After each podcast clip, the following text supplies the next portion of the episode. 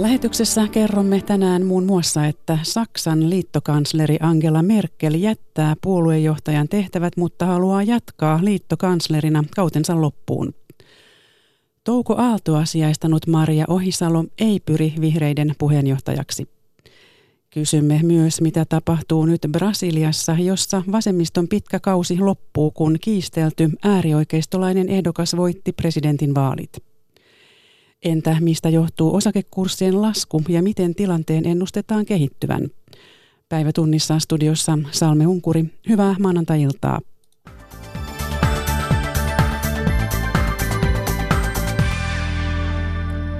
Saksan liittokansleri Angela Merkel ei jatka kristillisdemokraattisen CDU-puolueensa puheenjohtajana.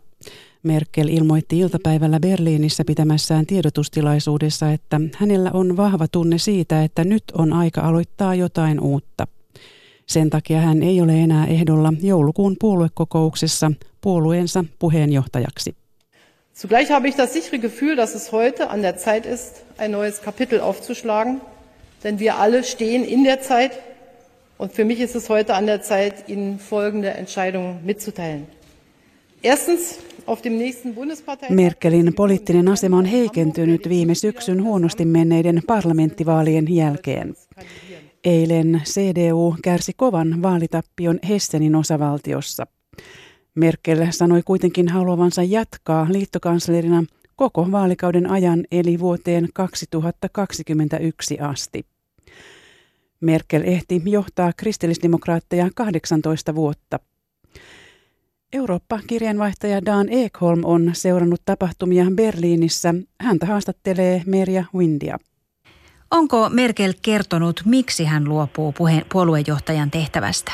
No Merkel sanoi tiedotustilaisuudessa iltapäivällä täällä Berliinissä, että hän oli tehnyt tämän päätöksensä jo ennen kesälomia.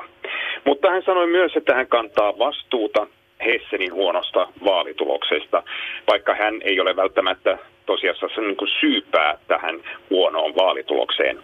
Hän mainitsi myös hallituksen huonoa työilmapiiriä. Se ei voi jatkua näin, hän sanoi. Merkel sanoi myös, että hän haluaisi hoitaa poliittisen tehtävänsä kunnialla ja myös jättää tehtävänsä kunnialla. 18 vuotta puheenjohtajana on pitkä aika ja hän on hoitanut sitä intohimolla, hän vakuutti. Merkel haluaa kuitenkin jatkaa liittokanslerina vielä kolmen vuoden ajan. Onko se mahdollista? No hän sanoi, että se on haastava erottaa näitä tehtäviä toisistaan ja hän on aikaisemmin sanonut, että, että näitä pitää yhdistää. Mutta nyt hän on perunut näitä puheita, hän on punninnut hyötyjä ja haittoja ja hän uskoo voivansa keskittyä paremmin liittokansleritehtävään ja hyvään johtamiseen, jos hänellä ei ole tätä puheenjohtajan tehtävää enää. No voiko hän sitten jatkaa liittokanslerina on tietysti siitä kiinni, että kenet valitaan uudeksi puheenjo- mm, puheenjohtajaksi. Saattaa olla, että uusi puoluejohtaja haluaa olla liittokansleri Merkelin tilalla. Näin arvioi Eurooppa-kirjeenvaihtaja Dan Ekholm Berliinistä. Täällä kotimaassa vihreiden varapuheenjohtaja Maria Ohisalo ei asetu ehdolle puolueen uudeksi puheenjohtajaksi. Ohisalon mukaan puheenjohtajaksi tarvitaan tunnettu ihminen. Maria Ohisalo on hoitanut puheenjohtajan tehtävää sen jälkeen, kun Touko Aalto jäi sairauslomalle. Tämä on erittäin poikkeuksellinen tilanne. Hyvin harvoin ennen vaaleja puheenjohtaja vaihtuu juuri näin nopealla aikataululla. Eli ajattelen, että tietysti on suuri, suuresti kiitollinen kaikesta siitä tuesta, mitä ihmiset on antanut. Että siitä ei ainakaan jää kiinni, mutta ajattelen, että nyt tarvitaan sellainen ihminen, joka saman tien vakuuttaa koko Suomen siitä, että vihreät on oikea valinta näissä vaaleissa. Tähän mennessä vihreiden puheenjohtajakisaan on ilmoittautunut vain kansanedustaja Outi Alanko-Kahiluoto. Masennuksen takia tehtävästä väistyvän Touko Aallon seuraaja valitaan viikonloppuna.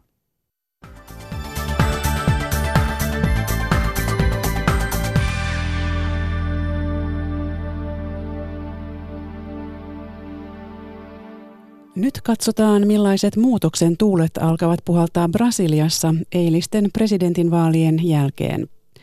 Vasemmiston vuodesta 2003 jatkunut valtakausi päättyy maassa, kun brasilialaiset valitsivat seuraavaksi presidentikseen äärioikeistolaiseksi häiriköksi sanotun 63-vuotiaan entisen kapteenin Jair Bolsonaron. Bolsonaro on kohauttanut rasistisilla, homofobisilla ja naisia halveksivilla kommenteilla. Päivi Neitiniemen vieraana on maailmanpolitiikan professori Teivo Teivainen Helsingin yliopistosta. Hän kommentoi aluksi, kuinka vaalitulos on otettu vastaan Brasiliassa. No melkoisen jakaantuneesti. Siellä on ehkä toisin kuin Brasilian vaaleissa yleensä ollut osittain väkivaltaa uhkuva tunnelma näissä vaalijuhlissa. Ei tietääkseni mitään kuolonuhreja tai muuta ollut, mutta nyrkkitappeluita ja muuta kahakointia koska voittajan linjana on ollut, että nyt pyyhkäistään punikit pois Brasiliasta ja sitten taas vastapuolella ollaan hyvin peloissa ja aletaan toisaalta kasata voimia oppositiopolitiikkaan, niin se vastakkainasettelu on aika vahvaa. No jakautuvatko äänet niin kuin ennakkoon odotettiin näiden kahden ehdokkaan välillä? No kyllä aika lailla mielipidemittausten mukaan meni 55,5 prosenttia sai voittaja ja 44,5 prosenttia kakkoseksi tullut, että ihan ennakoidusti meni siltä osin. No kun tässä toisella kierroksella oli enää jäljellä kaksi ehdokasta, jotka olivat kyllä aika kaukana toisistaan, niin, niin löysivätkö ihmiset sen, ketä äänestää? No kyllä sitten äh, riittävän suuri määrä löysi, jotta vaalit saatiin ihan muodollisesti kunnialla, kunnialla läpi. Tähän voittoonhan vaikutti aika lailla se, että niistä, jotka eivät äänestäneet kumpaakaan ehdokasta ensimmäisellä kierroksella, riittävän suuri osa erityisesti sellaisen perinteisesti liberaalina – demokratiaa ja ihmisoikeuksia kannattavan oikeiston edustajina tunnetuista poliittisista vaikuttajista päätyi sitten kääntymään tämän äärioikeistolaisen ehdokkaan puolelle ikään kuin valiten sen talouspoliittisen linjansa turvaamisen ihmisoikeuksien ja vähemmistöjen kunnioittamisen sijaan. Ja tämä on ihan kiinnostava ilmiö – maailmassa laajemminkin tällä hetkellä tämän tyyppiset vaankieliasemat. Eli kahdesta isosta asiasta jouduttiin valitsemaan toinen. Kyllä, näin monille mielipidevaikuttajille kävi. No, ketkä ovat tämän, tämän Bolsonaron niin kuin tällainen kannattaja ydinryhmä? No hänellähän on tämmöinen ollut pitkään kotiuskonto, isänmaa, henkinen linja – jolla hän on saanut konservatiivisia, ennen kaikkea evankelikaalisia, siis helluntalaisia, uushelluntailaisia ja muita uusia protestanttiryhmiä taakseen. Yleensäkin semmoista niin kuin sosiaalista konservatiivisuutta, armeijaa kannattavat ihmiset, hänellä on itsellään armeijatausta ja nyt ehkä hieman uutena – tekijänä hän sai semmoista perinteistä oikeistoa myös taakseen, eli sellaista, joka kutsuu itseään liberaaliksi ja markkinaoikeistoksi. Bolsonaron oma oikeistolainen tausta, niin kuin monilla Brasilian armeijan lähellä olevilla oikeistolaisilla, on semmoinen aika valtiokeskeisen mallin tyyppinen ää, kehityspolitiikka ja talouspolitiikka. Ja hän kääntyi siitä tämmöiseen liberaaliksi kutsuttuun oikeistolaiseen talouspoliittiseen malliin, ja se sai sitten nämä talouselämän johtajat kääntymään myös hänen kannalleen. No mitä hän on voiton puheessaan luvannut? No nyt on ollut semmoista eh, juhlintaa siinä, mutta siellä on tullut esiin äh, ministerien nimiä. Hän on luvannut vähentää ministeriöiden määrää merkittävästi. Nyt hiukan epäillään, että onnistuuko hän siinä – tyypillisesti vaikkapa ympäristöministeriö sulautettaisiin maatalousministeriöön. Tämä on yksi hanke ja sopii hyvin hänen yleiseen tyyliinsä siitä, että ympäristöasiat on saaneet liikaa jalansijaa Brasiliassa ja hän, hän sitten haluaa vähentää niiden merkitystä. Eli kuulostaa vähän tällaista Trump-maiselta, niin kuin mihin häntä on verrattukin. Kyllä joo. Puheissaan hän on tuonut voimakkaasti esille, miten innostuneen puhelinsoiton hän sai heti valintansa varmistuttua presidentti Donald Trumpilta ja onhan jo ennen kuin hänen presidentiksi tulonsa näytti lainkaan mahdolliselta, niin häntä kutsuttiin Brasilian ehkä innokkaimmaksi Donald Trumpin kannattajaksi. No jos Teivo Teivanen, jos katsotaan näitä Bolsonaron puheita, kovia puheita, niin, niin Brasiliahan sai nyt johtaja, joka ihannoi avoimesti sotilashallintoa. Sellainen oli Brasiliassa 64-85, niin uskotko, että hän todella alkaisi viedä maata tähän suuntaan? No siihen suuntaan kyllä varsinaiseen sotilashallintoon siirtymiseen en usko. Äh, siis siihen suuntaan menemisestä on merkkejä, vaikkapa kun hän puhuu kouluista, niin hänen puheidensa mukaan semmoinen sukupuolisensitiivisyyden tuominen Brasilian kouluihin on merkinnyt, että lapsista kasvatetaan homoja. Ja tällaisen sukupuolisensitiivisyyden sijaan hän kaipaa isänmaallista ohjelmaa kouluihin ja on tuonut esille myös sotilaskoulujen määrän lisäämisen – ja ylipäänsä hänen puhetyylinsä on aika lähellä sen tyyppisiä arvoja, joita sotilashallitus edusti. Mutta siitä askel kohti muodollista sotilasvaltaa on kuitenkin aika pitkä, enkä siitä nyt oikeastaan näe tällä hetkellä merkkejä.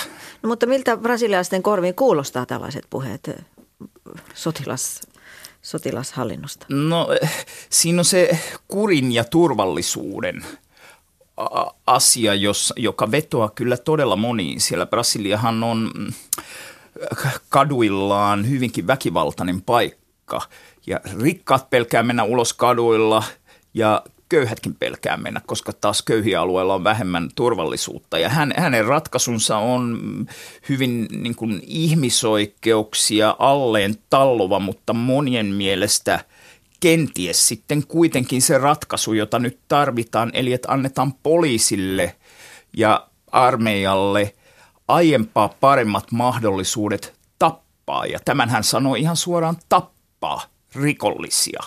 Brasiliassa on ollut vuosikymmeniä valtava ongelma, että poliisi on tappanut ennen kaikkea mustia nuoria miehiä köyhissä slummeissa, siis valtavasti. Viime vuonna kuoli 64 000 ihmistä Brasiliassa katuväkivallassa, ei pelkästään poliisin tappamana tietenkään.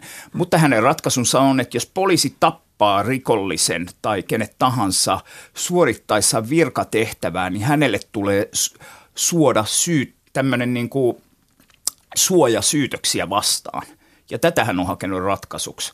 Ja tämä tietenkin loukkaa useimpia niin kuin maailmassa tunnettuja oikeusvaltion tai ihmisoikeuksien periaatteita, mutta monet brasilialaiset kokee olonsa sillä tavalla turvattomaksi, että he ovat ripustautuneet nyt tähän mahdollisuuteen, että katsotaan, jos tämä toisi turvaa kadulle, että annetaan poliisille mahdollisuus tappaa.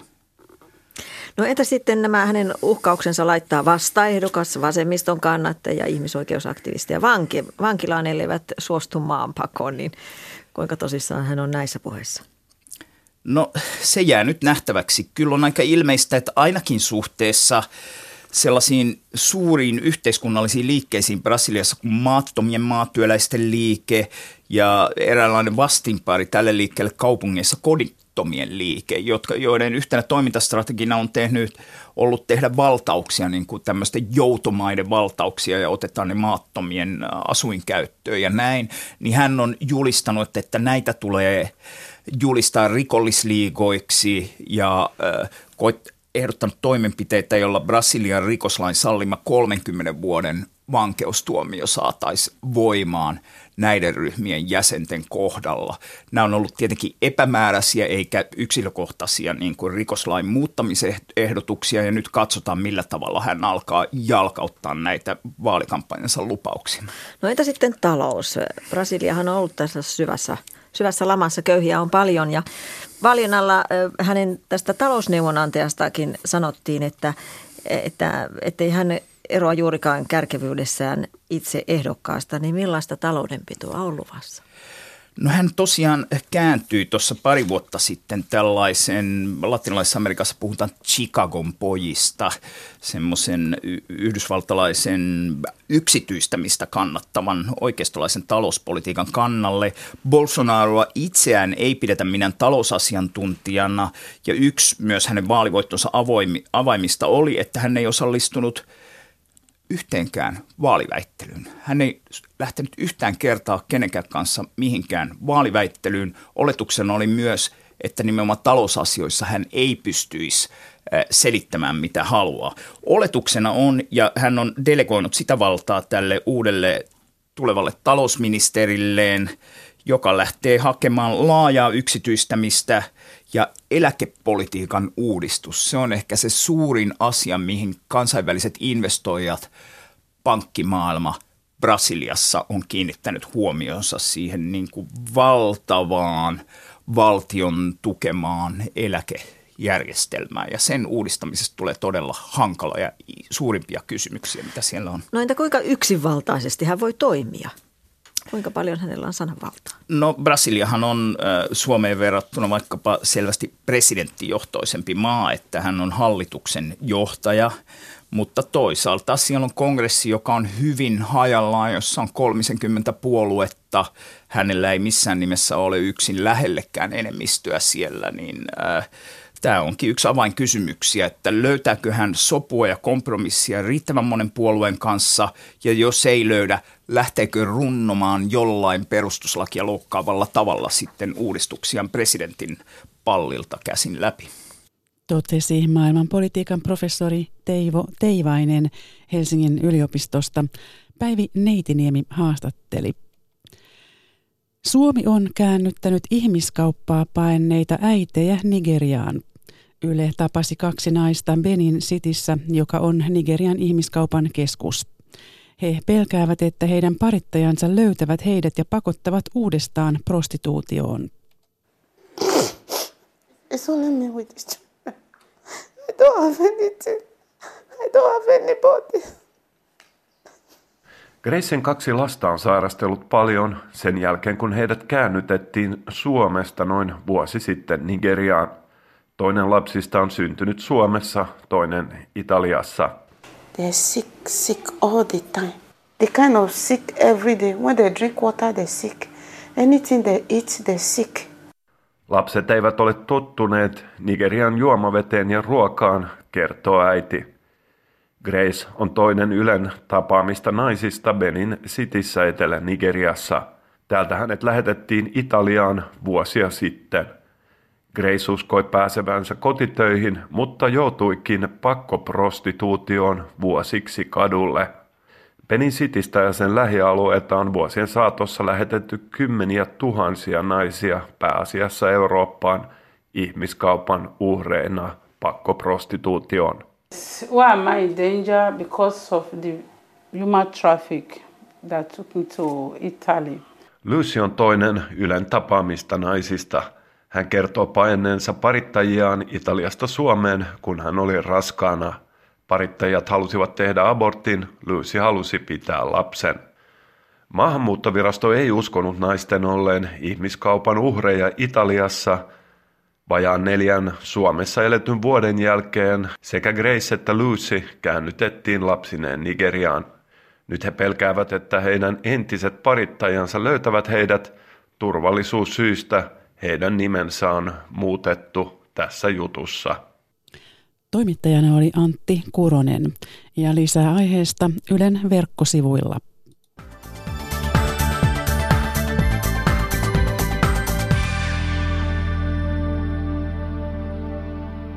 Sitten puhetta pörssien tilanteesta. Osakemarkkinoilla on rymissyt viime aikoina. Maailman pörsseissä ei ole nähty näin rajuja pudotuksia pitkiin aikoihin. Mitä taustalla on ja miten tilanteen ennustetaan kehittyvän? Siitä ovat keskustelemassa Juha Hietasen kanssa pörssisäätiön toimitusjohtaja Sari Lounasmeri ja toimitusjohtaja Tomi Salo Osakesäästäjien keskusliitosta. No tässä nostetaan esille nämä Trumpin tullimuurit ja toisaalta kauppasota, mutta mä näkisin paremminkin, että kysymyksessä on tämän lähes kymmenen vuotta kestäneen osakemarkkinoiden nousun viimeinen vaihe, jossa osakemarkkinat hakee huippua ja tällä tuloksiin on viritettynä niin paljon odotuksia, että kaikilla yhtiöillä niitä ei pysty täyttämään ja toisilla yhtiöillä ne tulokset on saatu täytettyä. Ja siitä tulee tätä voimakasta heiluntaa tulosjulkistuksen jälkeen yhtiöt tulee reippaasti alas, jossa tulokset on jäänyt odotuksista ja toisissa taas nähdään hyviäkin nousuja.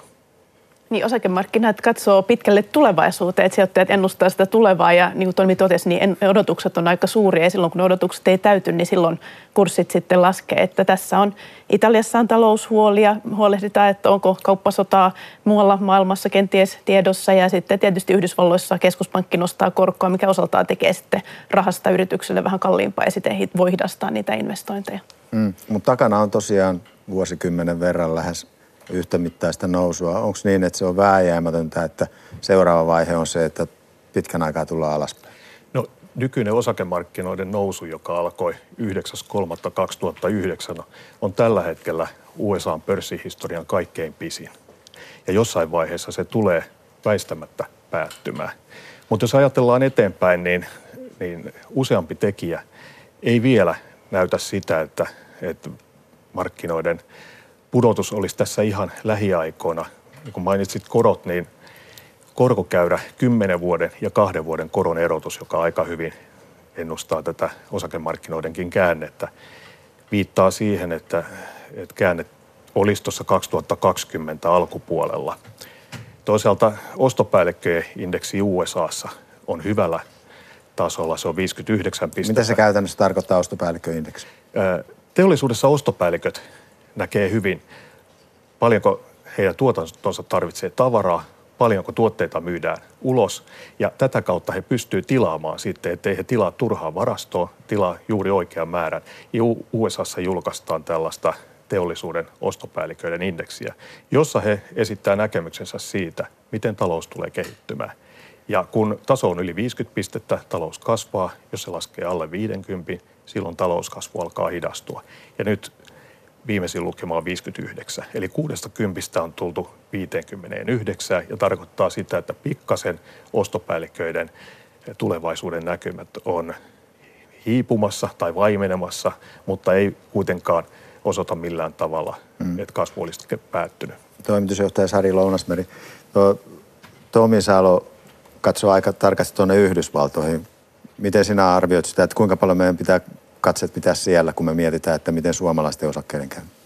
No toki me nähdään, että esimerkiksi finanssikriisi tuli silloin kymmenen vuotta sitten, reilu kymmenen vuotta sitten Yhdysvalloista. Että Yhdysvalloilla on aika suuri merkitys maailmantalouteen ja sitten myös meidän osakemarkkinoihin. Ja kyllähän osakemarkkinoiden ominaisuus on se, että osakemarkkina nousee ja laskee. Se itse asiassa on se osakemarkkinoiden riski. Toistaiseksi vaan se seuraava huippu on ollut aina edellistä korkeampi. Eli siis sinänsä tuotto-odotus on myös parempi kuin mitä se muissa omaisuuserissä sitten on. Mutta se, mitä kysyit siitä, että vaikuttaako se, että on näin pitkään noustu, niin tarkoittaako se sitä, että se automaattisesti automaattisesti kääntyisi laskuun, niin ei tietenkään. Ei syynä ole koskaan se, että olisi joku semmoinen, että onko estänyt näin monta vuotta se nousu ja sen takia sen pitäisi kääntyä laskuun. Toisaalta me kaikki tietysti tiedostetaan se, että on historiallisen pitkä nousu takana ja sen takia ehkä vähän niin kuin sitten sijoittajat on osittain myös hermostuneita, että odottaa sitä, että olisiko tässä käänne ja sen takia ehkä osittain tulee niitä vahvoimpiakin reaktioita silloin, kun on näkyvissä semmoinen, että pelätään, että kurssit mm. kääntyisi laskuun. Mm.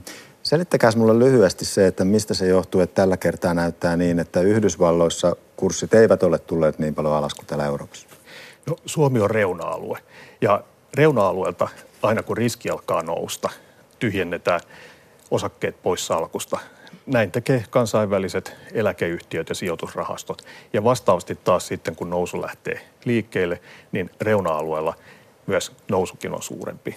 Et siinä mm. mielessä täällä nähdään suurempia liikkeitä kuin esimerkiksi USAssa. Yhdysvalloissa tietysti ota, presidentti on ollut, ota, puhunut paljon siitä, että on myös sanonut, että hän on hänen ansiotaan, että osakemarkkinat on siellä noussut niin paljon ja siellä on ollut halukkuutta tehdä sellaisia toimenpiteitä, mitkä erityisesti tukee sitä yritysten menestystä. Että sikäli se tietysti selittää sitä Yhdysvaltain menestystä tällä hetkellä. Niin siellä teknologiayhtiöillä on toisaalta mennyt hirvittävän hyvin, että se osakekurssien nousu osin selittyy niillä isoilla teknologiajäteillä ja nyt taas sitten niillä on tietysti tullut näitä kurssilaskujakin. Mm. No, Tomi Salo ennusteli tässä, että 2020 asti alkuvuoteen voi ihan rauhallisen mielin sijoittaa. Mikä on sijoitus tota, sihti sinulle? Ei ole samanlaista kristallipalloa, mutta tota, aika moni tota, kotitalous on tietysti todella pitkällä aikajänteellä liikkeellä. Silloin kun se aikahorisontti on kymmeniä vuosia, niin silloin se ajatus on se, että ollaan siellä osta ja pidä logiikalla liikkeellä, eli vaan täydennetään aina, jos lasku nähdään ehkä enemmän semmoisena ostomahdollisuutena, että silloin ei todennäköisesti huolehdita, tai ei niin kuin ihan syystäkään olla huolissaan siitä, että, että se markkina välillä laskee, koska toisaalta sitten taas ne nousupäivät on tyypillisesti niin nopeita, että niihin on vaikeampi päästä mukaan, jos on poistunut markkinoilta kokonaan. Tärkein olisi se, että nyt tässä vaiheessa miettisi jotenkin sen oman logiikkansa tiedostaen, että jossain vaiheessa osakemarkkina laskee. Nyt markkinoilla on aika paljon semmoisia uusia sijoittajia, jotka ei ole vielä kokenut sitä markkinoiden laskua, niin miettii sen nyt etukäteen, että mitä itse siinä tilanteessa haluaa tehdä. Siihen ei ole mitään oikeaa eikä väärää vastausta. Voi ajatella, että joko en tee mitään – sitten voi ajatella, että haluan myydä sijoituksia, voi ajatella, että haluan ostaa lisää sijoituksia. Kaikki on ok vaihtoehtoja, mutta ettei sillä tavalla tapahtuisi, että sitten aikanaan tapahtui se sitten silloin 2010 vai mm. milloin Tomi ennusti, että, että, tota, että, että sitten kun kurssit vasta paljon laskee, niin että ikään kuin pohjalla myisi ja sitten vasta noustua ostaisi. Se olisi hölmösti tehty. Sen takia nyt on juuri hyvä hetki miettiä mm. sitä, että että mikä on se mun, mulle sopiva osakepaino ja kuinka haluan toimia silloin, kun markkinassa on isoja muutoksia. Mm. Silloin, kun me kerrotaan näistä kaupoista, että näitä on syntynyt, niin aina kun joku myy, niin vastaavasti joku toinen ostaa. Miten nämä isot instituutiot itse asiassa tämmöisessä tilanteessa, kun ne poistuvat vaikka reuna-alueelta, kuten Suomi, eivät ne varmaan ihan kaikkea myy kuitenkaan? No ne myy sektoreittain. Eli tietyt toimialat myydään riippumatta siitä, onko siellä hyviä vai huonoja yhtiöitä. Kuka ne ostaa? Suomalaiset piensijoittajat ostaa ja valveutuneemmat, eli ne, joilla on kotikenttäetua. No siis onko tässä riskinä, että meille suomalaisille jää tässä musta Pekka Koura? Me nähtiin kyllä finanssikriisin aikaan se, että silloin kurssit romahti ja hienosti suomalaiset kotitaloudet lähti ostamaan silloin, kun kurssit oli hyvin alhaalla ja milloin just nämä ota, sitten kansainväliset suuret sijoittajat oli myynyt niitä. Että silloin ainakin kymmenen vuotta sitten me toimittiin pien, piensijoittajana ikään kuin hirveän fiksusti siinä, että pystyttiin, silloin oma talous oli kunnossa, monen oman taloudellinen tilanne oli ja pystyi sitten hyödyntämään sitä, että osakekurssit oli laskenut. Mm. Mutta se on ihan totta, että joka kerta ostajia ja myyjiä on yhtä paljon, vaikka välillä sanotaankin, että kaikki oli myyntilaidalla. No mihin tässä tilanteessa kannattaisi? Nyt on jonkin verran kurssit tullut vaikkapa lokakuun aikana alaspäin. Joko on sellaisia otollisia ostosia, ostokohteita? Ei vielä tässä tilanteessa. Jos on pitkäaikainen rahastosäästäjä, neuvoisin jatkamaan sitä suunnitelmaansa ja laittamaan säännöllisesti rahastoon riippumatta siitä, millaisia uutiset on. Onko ne hyviä vai onko ne lievästi huolestuneita, niin kuin tässä tänään ollaan juttelemassa, vai onko ne sitten todellisia romahdusuutisia. Jos ikä on 20, voi ostaa sinne pitkäkestoiseen osakesalkkuun viipaleita, kun se aikajänne on kuitenkin vuosikymmeniä tästä eteenpäin. Jos taas ikää on 50 plus, niin en ostaisi pitkäkestoiseen salkkuun tällä hetkellä. Ehkä vuoden tähtäyksellä ja katsoisin, että mikä on tilanne. Ja odottaisin sitten paremminkin sitä hetkeä. Mutta tällainen nimenomaan sitä hetkeä, jolloin se kurssitaso lähtee valumaan alaspäin ja saa vielä otollisempia ostomahdollisuuksia mm. kuin nyt. Mutta niin tällaista neuvoa en antaisi ihan jokaiselle katsojalle. Joo. Moni sijoittamisesta perillä oleva sanoo aina sitä, että kannattaa suosia tämmöistä pitkäaikaista osakesijoittamista. Mikä siellä on se niin peruste, että minkä takia se on kaikkein turvallisin tapa? No tietysti on hirveän herkullista pohtia sitä, että mikä on oikea ajoitus. Ja musta tuntuu, että aika monella meillä se fokus meneekin paljon siihen, että mietitään sitä, että milloin kannattaa sijoittaa sen sijaan, että mietitään sitä oikeinta kysymystä, että mihin kannattaa sijoittaa. Että se on tietysti kaikista olennaisinta, että mitä ne sijoituskohteet on ja että sijoittaa semmoisiin yrityksiin, mihin sitten pitkällä tähtäimellä uskoo. Mutta kyllä siinä, niin kuin, jos ei halua stressata sitä ajoitusta, niin kaikista järkevintä, yleensäkin ainoa tapa, miten voidaan riskiä alentaa ilman, että me alennetaan tuottoon hajauttaminen. Niin järkevin tietysti tässä ajoituksessa on semmoinen ajallinen hajauttaminen. Että nyt jos ajattelee, että olisi saanut vaikka vähän isomman jonkun, jonkun lahjan tai perinnön tai muun, niin se, että sijoittaa sen sitten sillä tavalla, että jakaa sen tiettyihin osiin, vaikka puolen vuoden välein tekee sitten sijoituksia, jakaa muutamalle vuodelle sen sijoituksen. Silloin ei harmita se, että on näin tiettynä ajan hetkenä mm. sen sijoittanut. Toisaalta myös ihan samaa tietysti siinä sitten niissä myynneissä ja muissa, että, että, tota, että me, ei meillä ole valitettavasti sellaista kristallipalloa, että me tiedettäisiin sitä, mutta että mihin ne kurssit on liikkumassa, niin silloin se, että tulee suunnitelman mukaisesti säännöllisesti sijoittaa ja hiljalleen sitten kasvattaa kasvattaa sitä omaa osakevarallisuuttaan, niin on se kaikista helpoin ja ehkä stressittömin tapa toimia. Osakemarkkinoiden näkymistä olivat keskustelemassa pörssisäätiön toimitusjohtaja Saari Lounasmeri ja toimitusjohtaja Tomi Salo Osakesäästäjien keskusliitosta. Toimittajana oli Juha Hietanen.